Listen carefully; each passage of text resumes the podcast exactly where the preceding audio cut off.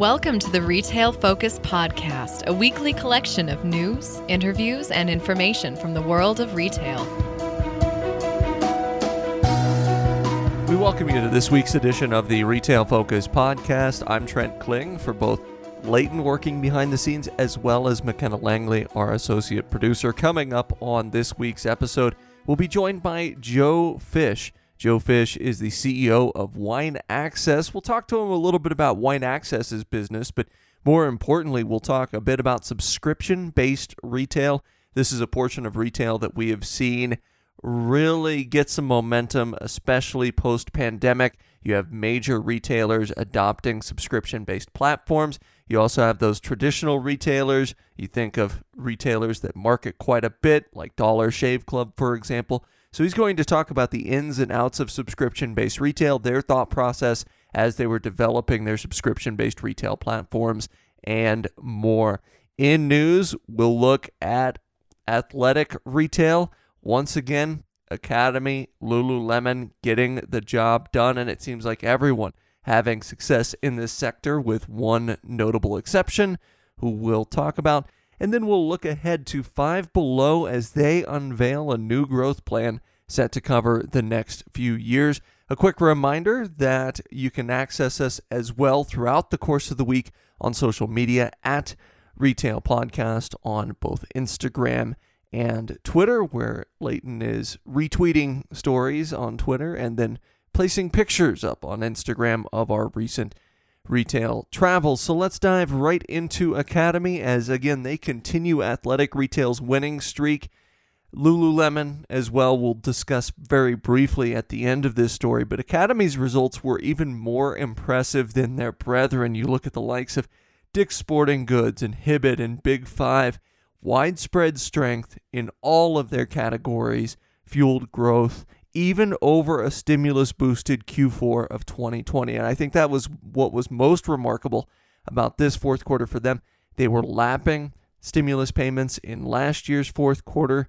A lot of retailers have been concerned about that aspect of their fourth quarter from 2021, saying, hey, it's naturally not going to be quite as strong because of the lapping of stimulus payments, especially since Academy's quarter crossed over into January of 2022.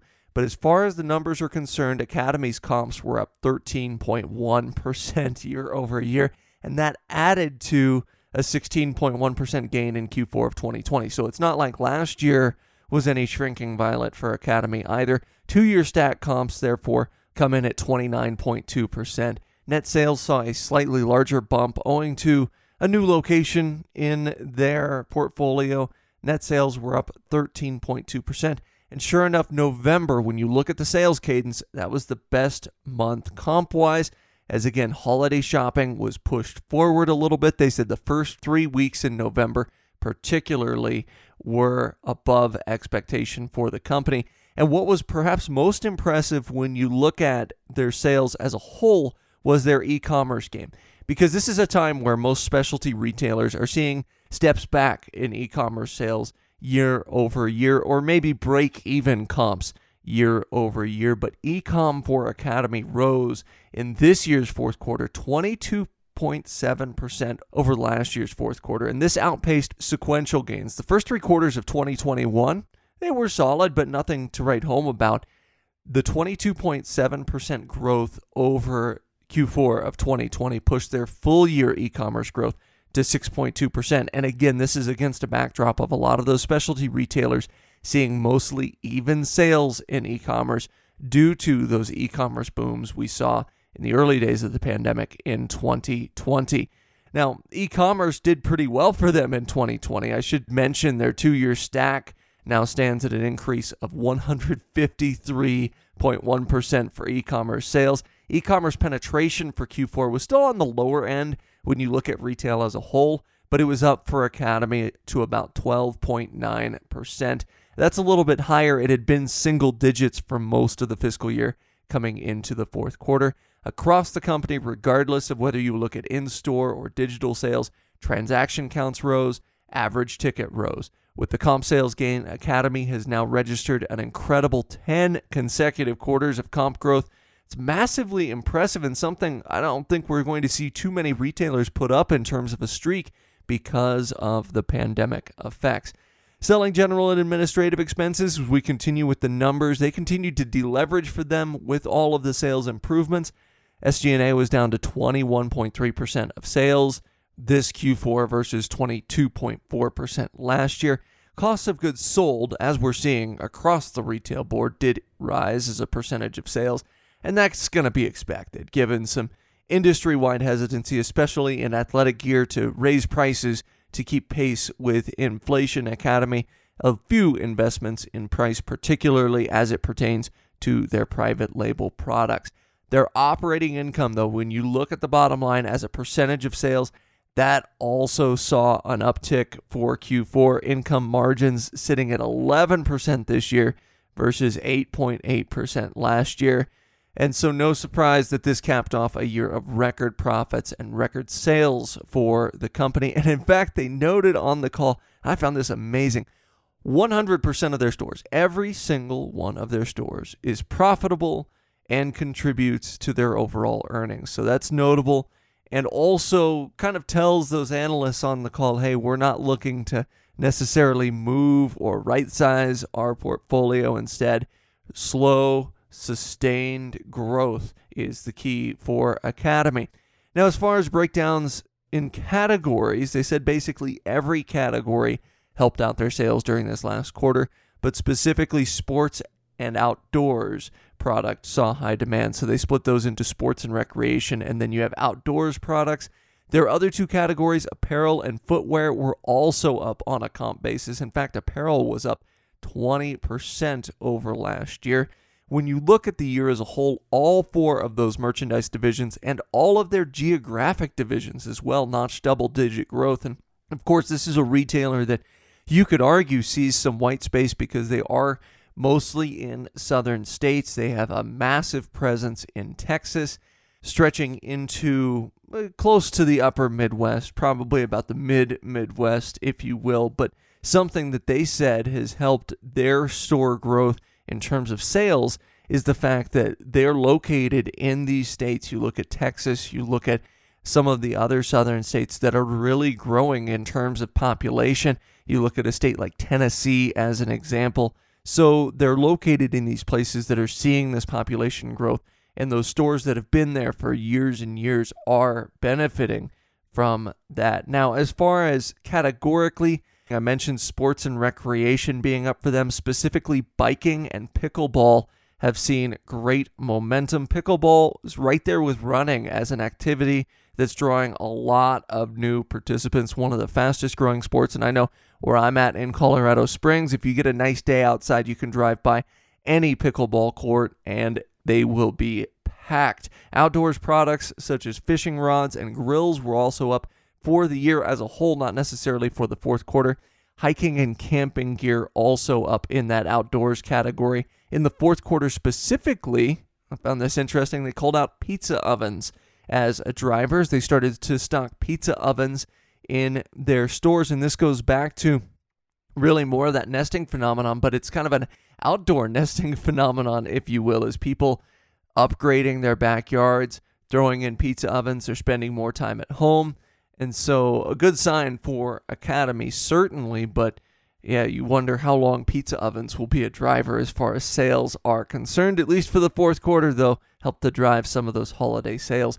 Going forward, they said on the call itself, as they were meeting with analysts, that some of the lifestyle changes made during the pandemic, like getting outside more often, as an example, appear, at least so far, to be somewhat permanent to some degree. They don't see things going back to the way they were in 2019 in terms of people not getting outside quite as much. They also called out national brand sales. This is something that has been talked about a lot, especially with our coverage of Foot Locker last month, where we talked about Foot Locker maybe struggling going forward because of some pullbacks from major suppliers such as Nike. But at Academy, that is not the case. Their sales of products for their three largest national brands they carry grew 25%. Sales for nine of the top 10 national brands they carry were comping up double digits for the entire year. of 2021, and there was no mention of supply cutbacks. Very similar to what we saw from Hibbett's earnings call. That is a positive for Academy, and again speaks to the fact that pullbacks at Foot Locker may be a little bit more localized there, at least so far. It could be that suppliers such as Nike see Foot Locker as more of a danger to their direct to consumer sales than, say, a larger retailer such as Academy, larger in terms of square footprint. The other thing Academy has going for it is a high concentration of their sales is distributed throughout different brands and throughout different product types, where you were seeing with Foot Locker well over half of their sales centered around one particular brand. And it's kind of funny because Steve Lawrence on the call, Steve Lawrence is their chief merchandising officer. He included a cheeky line, and I'm going to quote this. As key vendor partners continue to pull back on broad distribution and narrow their retail partners to only the strongest brands like Academy, this funnels more of their product as well as new customers into our stores. It seems like kind of a pointed shot at that one retailer that's not doing so well in terms of athletic wear. But Academy also has the benefit of selling sporting goods. And of course, like I said, even if they were to see a pullback in slight from Nike or Under Armour or Adidas, they would be able to compensate for that. They also have a very substantial private label brands program that has been driving sales, just like Dick's has their own private label brands as well. Now, looking ahead to their next fiscal year, Academy does expect some amount of backtracking on such a strong last couple of years. They anticipate comps falling 1 to 4% and an approximate similar change in net sales. So, not all is going to be as rosy as 2021 going forward, at least that's what's anticipated. Not much of a change as far as store count is concerned. They do expect eight new stores to add to their 259 they've got so far, and some remodels, but the new stores aren't expected to contribute significantly to the net sales totals, at least not enough to push net sales into the positive. So, a good quarter in the fourth quarter for Academy. And meanwhile, Lululemon also delivered the goods in a quarter that bested analyst expectations. Their earnings per share came in at $3.39 versus consensus estimates of $3.27. But the main story was their strength in men's. Their original goal of doubling their men's business was actually reached a year early. They were tabbing 2023 for that. Well, it's already happened. Fiscal 2021 was their first year over 6 billion in sales and that was driven largely by massive comp gains. Total comps for them were up 22%. In-store comps in specific rose 32% as their brick and mortar presence continues to be a major driver in terms of sales and we see that larger penetration for brick and mortar sales versus the digital sales. Digital sales down to 49% of net revenue there. Men's categories grew 28%, accessories grew 33%, women's just grew 20%. Oh, come on. It's totally slacking there. No, 20% is a great number. 28 and 33% even better as they absolutely crushed it in this past quarter. One thing of note for Lululemon, real estate costs jumped a little bit as well. Their current lease liabilities were up 13.8% at the end of this quarter versus a year ago. Now, they'll gladly take that as long as their physical stores are killing it in these A class shopping centers, which they are. This is up against store count growth of 5.9% during the year. So we see the lease liabilities outpacing store count growth. They opened 23 stores during Q4 alone. They now have 574 stores open company wide. So again, this speaks to really the traffic that you're seeing in these A class shopping centers, people flooding back to these particular shopping centers, and Lululemon is more than willing to pay the price to get in the door because their core customer shopping at these centers, these centers continue to be busy. And so you really do take your hat off to these REITs. You can see that not only Lululemon, which could be argued is a traffic driver for these A class centers, but also the overall traffic for these centers continues to remain high now, even as we get to about two years after the pandemic onset here in the United States. Now, as far as Lululemon's own outlook, they expect further jumps in growth. They are forecasting sales growth of 20 to 22% for next year. So, this is a differentiator, certainly, in comparison to Academy, which is seeing sales drop just slightly after that robust 2021. one initiative with Lululemon to keep an eye on, and we discussed this in a looking ahead segment actually recently with REI, is their test of Lululemon like new. Currently in two markets, uh, they might be seeking to expand what they're calling their re-commerce platform here. They're kind of evaluating, seeing if it works in those two markets. And again, you look at it, this is a win for the company on multiple fronts if it takes off. It's a way to drive sales that hopefully won't cannibalize their mainline sales while also presenting a positive PR opportunity in terms of the reuse of goods and the whole eco friendly nature of such a platform. Now, I would argue that their brand set isn't exactly like REI's brand set in that many REI consumers, of course, very concerned about green initiatives, very concerned about reducing things like their carbon footprint, whereas Lululemon customers are concerned to a point, if you generalize as a whole, but many of them just simply seeking luxury type athletic lines. And so you certainly don't think that this would erode their brand image in the eye of the consumer. Seems like a win or a potential win for Lululemon, but anxious to see where they go with this initiative, but should be a good 2022 for them, even if they fall short of their goals in terms of growing sales. But they are profitable, and unlike a lot of these brands that catch a lot of attention in the media, Lululemon really getting things done operationally. Where, and you look at a company like Peloton, for example, as a company that's shown declining earnings per share down into the negative. Lululemon certainly not that, and operationally appears to be very strong. Well, coming up after this break, we'll be joined by Joe Fisch, the CEO of Wine Access. He'll talk a little bit about subscription based retail, what Wine Access does insofar as subscription based retail, how they thought about, rolled out their platform, and then also how they learned from some mistakes they made in the early days of rolling out their subscription based platform. I think it's an interesting conversation. We'll be joined by Joe after this.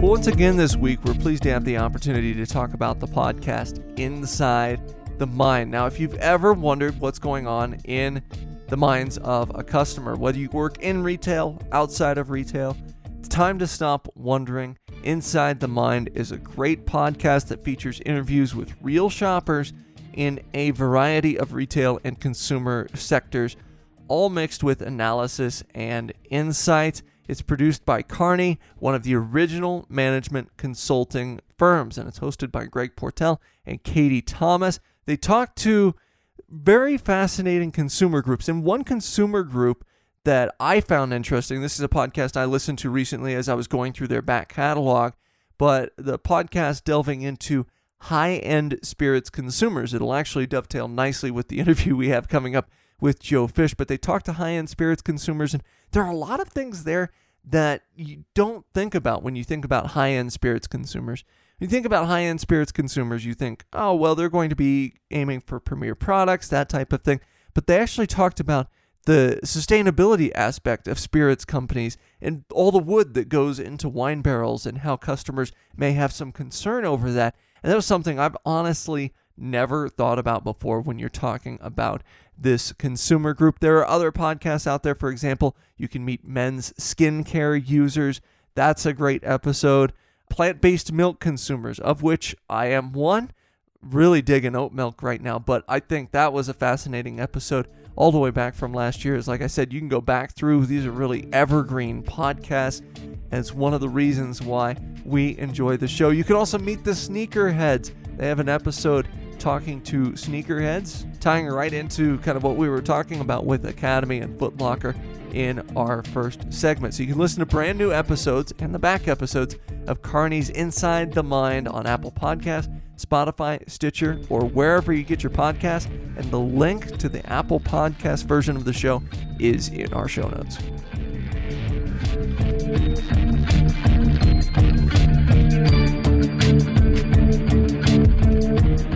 Subscription based retail has been around for well over a century, but seems to garner less than its fair share of press, especially considering that you can make an argument that the sector is stronger than it's ever been. If You've got meal kit delivery services out there, large national retailers now offering subscription services, and of course, various different mail fulfillment options across a variety of smaller retail sectors. Well, today we're going to give subscription retail its due, and we're going to do that by talking to Joe Fisch, CEO of Wine Access. Joe, welcome to the podcast. Trent, thanks for having me on. First, I was wondering if you could tell us a little bit about Wine Access and, of course, your role there as well. Yeah, of course. So, Wine Access is an online platform of the world's best wines from around the world. And really, they're curated by this amazing group of wine experts. So, Master of Wine, Master Som, foremost sake expert, and former beverage director of Morimoto. So, you have some like really hard hitters that are traveling the globe and finding the best wines that you possibly can. And with each wine comes with a 500 to 1000 word narrative telling the story behind the wine. Why is this relevant? Who are the people behind it? Like why is this important to me? And as a company always ensuring perfect provenance, so knowing that you're getting that wine directly from the winery and no funny business has been going on and finally just a superior customer service experience. So always have really high net promoter scores in the high 70s, low 80s. So, like, we're really proud of those things. And that's what the wine access experience is about. So, my role is CEO, been with the company for about five years now. And, you know, the, the job of me is just to make sure my people are doing the best they can and trying to provide the direction and guidance, you know, needed to hit on those kind of four pillars that I just spoke about. Now, that being said, if someone were to go to wineaccess.com, you can see a standard e commerce site there, plenty of wines available, a large selection of wines available for purchase. But today, we're going to specifically focus on your clubs, which is certainly along the lines of subscription retail theme. How do your clubs work at a high level, and what are some of the different options that you offer to customers? Yeah, so we kind of think of them twofold. Most of them are on a quarterly basis, and there's a couple that are have a slightly different cadence. But I think the first set of them we kind of call our wine access internal club. So not co-branded with anyone. It's our two discovery clubs, our connoisseurs club and collectors club. So essentially, you have various price points and also different approaches to the wine clubs themselves. And then in the second component of it, we have what we call co-branded wine clubs. So wine access and the Michelin Guide present, or Wine Folly, or Decanter, Wheels Up, or Sunset. So those are done in conjunction, typically with some sort of publication or other subscription service in which it made sense to bring in a wine partner to provide wine under a subscription model. And if we kind of think about how we come up with the concepts of each one of these, specifically in the co branded clubs, the idea is there's a very specific subscriber to the Michelin Guide. So that obviously is going to be very much around fine food and fine wine. So when we're coming up with the concept of that club, which will be very different than potentially a discovery club or our own wine access internal club, it's going to be very much around food, potentially showcasing the som and chef for that particular club. So in Q4 of 2021, Per se was the Michelin restaurant that we showcased and selected four amazing wines, did uh, an absolutely beautiful event there to show how those wines paired with different dishes from Per se. Now, I'm kind of curious about, and you kind of alluded to it there, the thought process behind creating these different clubs, because as you mentioned, you have vastly different clubs, vastly different consumer base, I would guess. What's the thought process like? Because I'm guessing it's not just like, hey, let's start a club devoted to West Coast wines and roll from there. Yeah, great question. So, first and foremost, when we're looking at potential partners, we want to make sure that the values line up. If we look at the Michelin Guide, you know, they really created kind of content marketing as well as this commitment to excellence in the culinary world. And our hope is that in wine, we can do the same. From a wine folly standpoint, you know, similar sort of thing where they happen to be, I think, one of the best educators in the world when it comes to wine.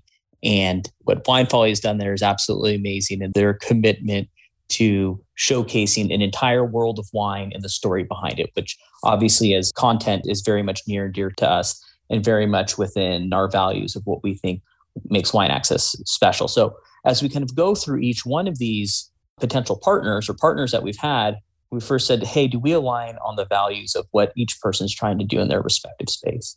And then when the answer is yes, we then move to kind of the second phase. Then we say, okay, why are people subscribing to these different publications?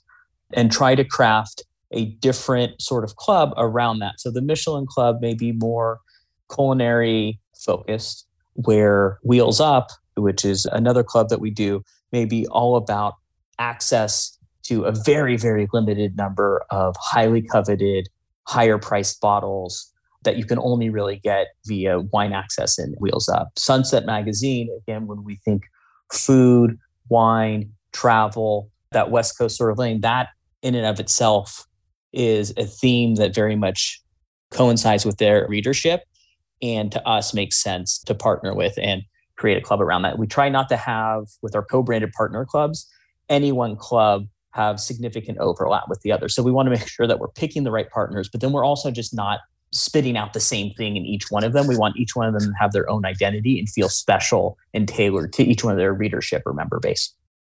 And that's also important, I would guess, because you're not maybe overflowing customers that come to your website with a hundred different club options and kind of the paradox of choice there. I know education is something that you've talked about already, especially the tie in with literature, the tie in with a number of different publications. But you also talked about the fact that when customers receive a shipment from one of these clubs, it comes along with a lot of information about the specific wines, a story to tell. And I was kind of curious from your perspective the role that education plays in maybe customer retention or just making sure that those that receive the product feel like they're getting their money's worth out of this individual club wine is a confusing space and it's just kind of inherently that way. It almost feels like each region by region can be its own kind of wild, wild west of you have one country who may do something one way. If you're drinking red burgundy, you're not going to see Pinot Noir on the label. You just have to be expected to know that if it is red burgundy, you're drinking Pinot. And that can be potentially really confusing to a lot of consumers, I think, until you really jump into it. And for us, the story behind it, the how we found it, like that's what makes, I think, wine or just any product such a beautiful thing. And it's what really drives that kind of emotional connection. When we think about you know our mission and purpose, it's really to connect people and place through wine.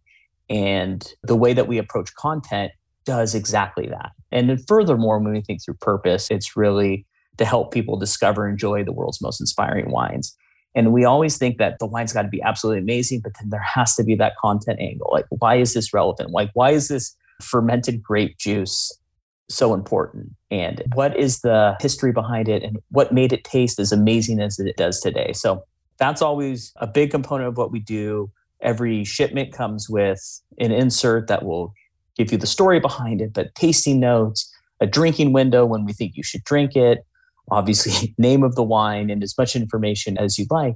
And then beyond that, with every club, we develop videos for each wine so that you actually get to taste with the experts and you get to walk through each one of the wines and have Vanessa, our head of wine and master of wine, walk you through a guided tasting, which I think is pretty, pretty special when you think about it with her being think it's one of 57 in the US right now and one of about 400 or so in the world. Well, and you kind of beat me to it because that was kind of my next question is you've got a number of associates there at Wine Access. You mentioned Vanessa Conlin, who's a master of wine. There's not that many masters of wine in the US. For our listeners out there unfamiliar with the industry, it's a very, very, very exclusive club. So, what kind of maybe clout does having those type of whether it's a master of wine or a somm or, or what have you what type of clout does that give the program? And then also what type of input do they have in terms of the products that are going into each of the clubs whether they be quarterly or otherwise? I always think of when i try to frame people into anchoring how rare is the master of wine or master somm certification? In each program there's about a little over 400 people in the entire world. So that pretty much means that's about the same number of like active NBA players. So we think of Vanessa as like our star. She's our Steph Curry of the wine world. big Warriors fan growing up in the Bay Area. So I always anchor to Steph Curry. Like she's our Steph Curry. And she's someone who has dedicated her life to this craft. And in a sense, as the name implies, she's mastered wine in a way that so few people have. And having her level of knowledge, her ability to assess, you know, high quality wines is really unrivaled. So it when we have a team of experts like that, you know that every single bottle that we're putting out is going to be top notch. Now that doesn't mean that you're necessarily going to like it because there's certain varietals that I just no matter how well made it is, I can't drink it, but it's always going to be really well made. And if we've done our job right in our content, we've laid out the wine and why we think you'll like it if you like that particular varietal, then you're always going to be getting a top notch product. We're really lucky to have her and that rest of the team curating and assessing each one of those wines. Now let's zoom out a little bit to the macro level in terms of subscription based retail or retail as a whole. As Wine Access has undertaken these different clubs, has had some of these partnerships with outside publications and the like. What are some things that you've learned about subscription based retail in terms of customer retention, in terms of ensuring that everyone's getting the end product that they signed up for? Yeah, great question. When we first launched, we launched our first clubs as monthly, and they were six bottles. And I think that that was a lot. You think about it, it's, it's going to be six bottles and it's you know 12 times a year 72 bottles and we had seen pretty early on that attrition was higher than we would have liked so we moved it down to quarterly because i think a lot of people do want to be able to explore the website explore the daily offer via email and they did want products pushed to them but probably not to that magnitude so what we had found is when we actually moved from a monthly model to a quarterly model we saw our retention shoot way up. We then layered in a second component where all of the purchases on Wine Access are eligible for 10% off. Some exclusions do apply, but for the most part, any purchase on Wine Access, if you're in the wine club, is 10% off, which then we found that shot up retention and that actually shot up purchase frequency as well. So the idea was we didn't figure it out right away at first because it was very new to us. The company had been around for 12 years before it launched its first subscription. So it wasn't as if we were born into this. It was we were kind of figuring out along the way. So we had found that as we kind of continue to layer in those different benefits, which in hindsight seems obvious, but probably wasn't obvious at the time when we were planning it out, it really helped from a retention standpoint. Wine Club videos, we've invested more in the production quality as well of it. Some of our earlier ones they're fun to watch and to see how it's evolved. So continue to kind of invest in the different components of the experience. And you bring up a great point there. You mentioned offering that 10% off discount to subscribers for the rest of your website. What are some other ways in which you feel like you've been able to really increase the awareness of the Wine Access brand through the subscriptions or through the clubs for your products that you know people might be looking for a, one or two off circumstance? Yeah, I think as we've moved a little bit out of the lockdown, so to say, from COVID, we have done certain events, whether it was around, you know, per se in Michelin, we've done a number of different kind of virtual events with the Decanter Club. We had showcased a number of wines, similar with Sunset as well. So we've tried to figure out ways where people even outside of the club could at least have an experience of okay what would this virtual tasting be like and get a preview of it before they end up jumping into the club itself. We also we buy long on every single one of our clubs so that you do have the option to repurchase. So if someone did want to try potentially one or two wines of our club but without committing to it they could take a look at last month's club try one or two and say okay great these are amazing wines. I want to jump into the Sunset Club or into Michelin or into Wine Access's Discovery Club. So providing that has definitely been a, a, way to pick up some of those ones and twos and then eventually, you know, hopefully convert into wine club members. One of the things that's often talked about with subscription based retail from a customer perspective is sometimes the difficulty of cancellation. And I won't name names, but there are specific retailers out there that are notorious for making it nearly impossible to cancel. And we've seen Amazon's recent ad campaign towards their subscription based service be completely about the ease of canceling. And I'm curious from the perspective of someone that runs a very substantial subscription based program. What's kind of that fine line that you've found between, you know, obviously wanting to retain customers in the program, but also making it easy for them to walk away if they do want to?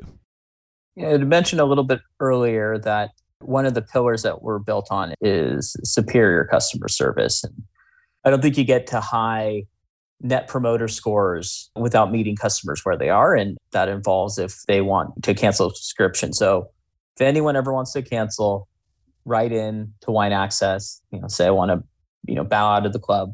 We typically like to get a little bit of information why, but that doesn't, you don't have to give that. If you choose not to and just say one out, like customer service immediately processes that. We have a great team. So I think we're up to six or seven people now, all for the most part, all NAPA based, all WSET level two or higher certified. And we want when you come in to be just as great of experience as when you bound. And some people will say, I've tried the club, this is great, but I actually really have enjoyed buying via your daily offer instead. And I want to put more of my purchases there, or I'm moving. There could be any number of reasons, but we try to make it as seamless as possible where you can just say, unsubscribe me from the club, and then you're done. I don't think you're going to grow retention overall if you're not meeting customers where they are. And yeah, as you allude to, it's all about that customer lifetime value there. And if you make it difficult for them to cancel, they might not come back and buy those deal of the day products and so forth from your website. Well, we'll close out with this question. I don't want you to give away any company secrets, of course, but what do you see as the next frontier, at least as far as wine access clubs are concerned? What are some of the things that are on the horizon that you might be excited about seeing in this subscription based retail space? Yeah, I think you know we have a pretty big backlog of different projects that are kind of various points, you know, specifically in subscription. And I think it sometimes feels like it's a lot of water trying to come through the hose. So we had the big push, I would say, the beginning of the year when Decanter, and I say the beginning of the year, we're in March, it's not even through Q1, came through. But we have a couple things we're working on that we're really excited about, both from a subscription base, but also from integrating some of the website product and features that we're going to be able to integrate into each one of the clubs and I think make the overall buying experience kind of even better. So, as you may have suspected, horribly vague in what I said, but at the same time, I think some people will see some pretty cool stuff coming out soon. Well, that's excellent. Vagueness aside, we appreciate you giving us a, an eye into wine access there and some of the development in terms of your subscription based model and some of these clubs that you have. Well, once again, Joe, we thank you for taking the time and joining us this morning. Yeah, well, thank you. Really appreciate it. As always, we may have a position in or against companies we discuss on the podcast. Do not invest in stocks solely on the input of the podcast hosts.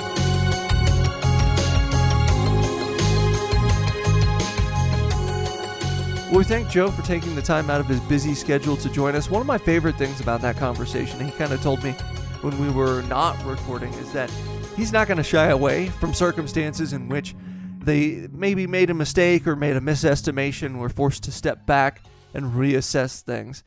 And I think that's fantastic because oftentimes you talk to retail leaders, CEOs, whatever, and they're unwilling to regard things oftentimes outwardly as maybe a, a, misstep or a learning opportunity. And instead, it's just sweeping things under the rug and going on to the next thing. I, I really appreciate Joe's candor in that conversation and in talking about really what goes into crafting what for them has been a very successful subscription based retail platform. So, in our looking ahead segment this week, we'll look ahead to Five Below they had an earnings call this week, but more important than any of their numbers is their new growth plan that they unveiled.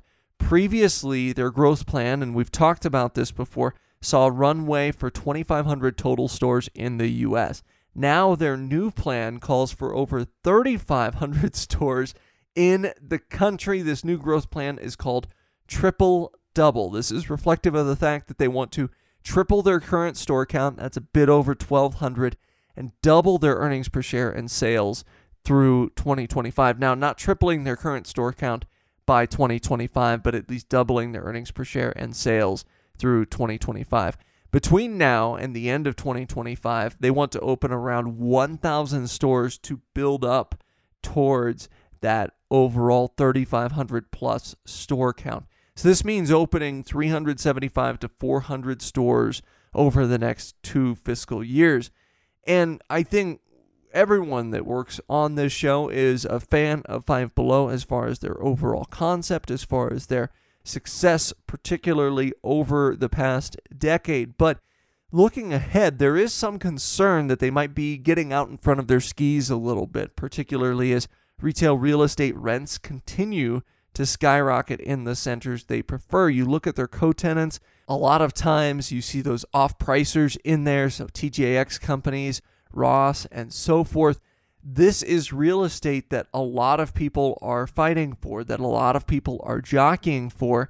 And it's hard to imagine a large amount of their ideal commercial real estate in these larger strip centers opening up. So they may also experience delays as far as development, construction, and other things. You know, I've talked to a few leaders in mid sized markets or even smaller markets recently that are growing, and they say, hey, we have a lot of interest from the likes of maybe off price stores, from the likes of retailers similar to Five Below, but we can't get developers to come in here and actually spend the time to develop because of the costs currently as it relates to construction. So you look at how this is going to impact the future for Five Below. Will they be moving into vacated places on a more consistent basis? Will they be moving into new construction? What are these new 400 stores over the next two fiscal years and 1,000 stores over the next three to four years going to look like. And we could see room for 3,500 stores for them easily in the U.S., but it's tough to imagine over a thousand in the next few years, given that unlike the likes of Dollar Tree and Dollar General, Dollar General's adding, you know, a thousand new stores in a year. Five Below doesn't have the ability to scale quickly with freestanding locations in rural areas. These rural areas where land is cheap, Dollar General can just plop down a metal building and go for it and call it an expansion. Five Below is a little bit more specific about the areas that they want to move into and about the neighborhoods they want to be in and the co tenants they want to be in these neighborhoods with. So, all of that's going to go into their decision making as far as scaling up these 1,000 new stores. But at some point, you have to think that the construction clogs, the supply chain clogs that are causing delays in terms of retail development will be cleared up. You'll start to see redevelopments happening. You'll start to see developments happening again. Now, as this pertains to, you know, oftentimes we talk about on the show, there are people that think the U.S. is over retailed, uh, in some cases by 30 to 40% in terms of retail real estate. Obviously, we're not seeing that be the case with occupancy. And the occupancy in areas that Five Below typically moves into, you're looking at 96, 97, 98%. So, again, while it can be easy for a store to expand, there are a lot of other macro factors that build into decisions to expand and the ability to actually physically move into the stores. So I'm anxious to see how Five Below navigates these turbulent commercial real estate waters, turbulent development waters coming up over the next few years. Well, that'll do it for us here on the Retail Focus podcast. Big thanks to McKenna Langley and also Leighton for helping out behind the scenes. We'll be taking next week off of the podcast, just a little bit of a breather before we really gear up into what could be a very busy summer for us. We're looking at going to a few different conferences, collecting multiple interviews there. But we'll be back on April 17th with a fresh interview and, of course, more retail news and notes. We'll be back again two weeks from now. We appreciate you listening to the podcast and your support of the podcast. We'll be back with you soon. This has been the Retail Focus Podcast. For more, visit our website at retailfocuspodcast.com and subscribe on iTunes or Stitcher. Follow us on Twitter at Retail Podcast.